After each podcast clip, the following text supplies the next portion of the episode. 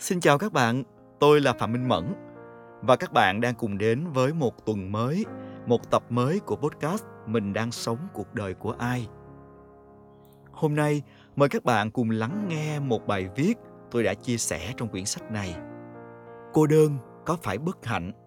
Một mình có phải khổ đau?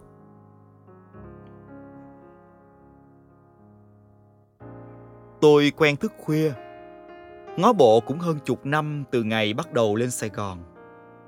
Khỏi hỏi cũng biết đây là một thói quen không tốt. Nhưng đúng là cái gì càng quen càng khó bỏ. Lý trí có nói cách mấy, cũng không thắng được trái tim lì lợm, đã sủng ái cảm xúc đến mức u mê. Rồi khoảng thời gian này tôi hay làm gì? Trước hết là làm việc. Vì ban đêm yên tĩnh, dễ tập trung rồi tôi đọc sách, viết lách, xem phim, trò chuyện với những cú đêm giống mình trên Facebook. Nhưng tôi phát hiện ra, có những đêm không vướng bận bất kỳ chuyện gì, tôi cũng chẳng chịu đi ngủ. Tôi lái xe từ nhà tận Thủ Đức đến nhà thờ Đức Bà, rồi vòng lên nhà hát lớn, ngồi nhìn đường phố và dòng người qua lại thậm chí vài bận. Tôi còn đánh xe một mình trong đêm, phóng thẳng xuống Vũng Tàu để ngắm biển. Đôi lần tôi tự hỏi, phải chăng có người nghiện rượu, nghiện thuốc lá, thì mình chính là đang nghiện bóng đêm, nghiện nỗi cô đơn như một thứ hạnh phúc kỳ quặc. Phải chăng vì giữa đêm thế này, chúng ta cảm thấy an toàn, không còn những bộn bề công việc, những lo toan, mệt mỏi.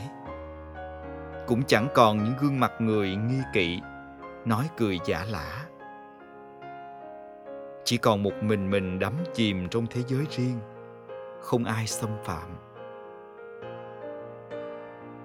Tôi nhận ra, nếu đời sống thường nhật được làm việc, được gặp gỡ bạn bè, có những niềm vui riêng thì việc sống một mình, tận hưởng cảm giác một mình thật ra không hề tệ.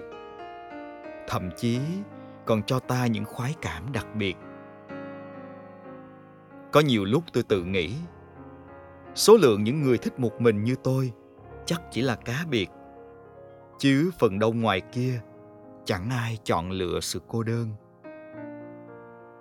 Mà tôi tin, chẳng ai chọn lựa kể cả tôi chỉ là khi bắt buộc phải một mình, tôi tự học cách tìm kiếm niềm vui thay vì ủ dột.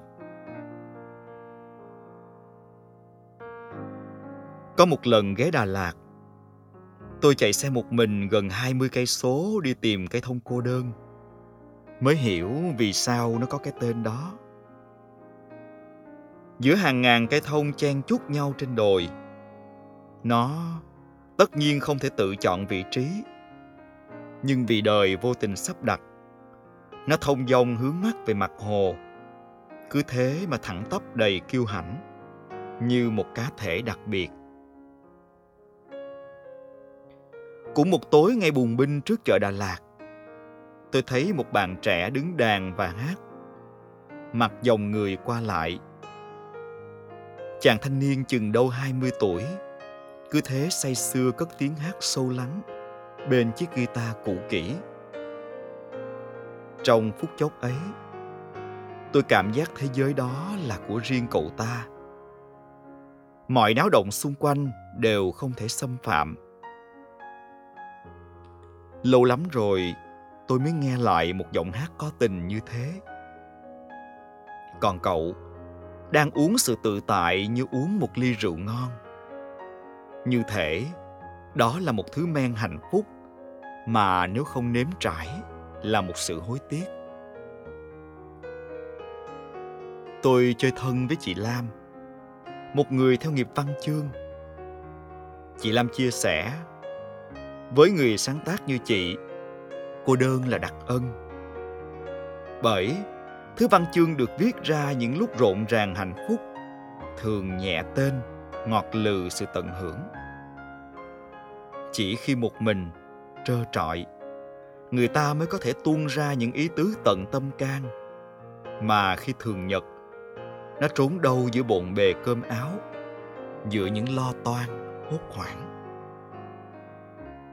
Sau này tập tành viết lách, tôi cũng nhận ra, hình như càng cùng cực trong đớn đau, mất mát, càng bị dày vò trong cô độc hình như người ta lại càng phát tiết ra những trung cảm chưa từng có. Những bản nhạc sâu lắng nhất, những dòng viết chứa chan nhất, có khi nào được viết ra trong những lúc người sáng tác đắm chìm trong thứ hạnh phúc mà họ gọi là cô đơn. Chị lam chọn cuộc sống độc thân sau một lần đổ vỡ. Không phải chị oán trách đàn ông như lý mạc sầu trong thần điêu đại hiệp cũng không phải vì bị dày vò khổ ải, mà không dám đối mặt với tình yêu lần nữa. Chị chỉ đơn thuần nghĩ, chị đang có công việc ổn định, văn chương là sở thích, bạn bè thỉnh thoảng vẫn có thể hàng huyên, nên việc có hay không một gia đình thật ra không mấy quan trọng. Người phụ nữ tôi quen tận hưởng cảm giác một mình, khoan khoái và bình thản đến kỳ lạ. Chị chia sẻ điều gì cần đến sẽ đến. Chị thấy hiện thực của mình đang rất ổn. Thật ra nếu có một người đàn ông tốt, chị vẫn đón nhận. Không thì thôi. Hàng ngày chị vẫn là một công dân lương thiện, có đóng góp cho xã hội và biết tận hưởng thú vui cuộc sống của mình. Ngày nào cũng được cười. Khi cô đơn thì giống em, lên đà lạt chơi đùa với nó vài ngày. Đời vậy còn đòi hỏi gì? Ngày nào cũng sống hết mình chết lúc nào chẳng được.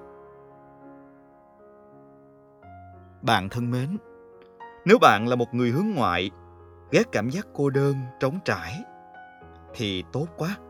Tôi tin bạn luôn có những ngày tràn đầy hứng khởi.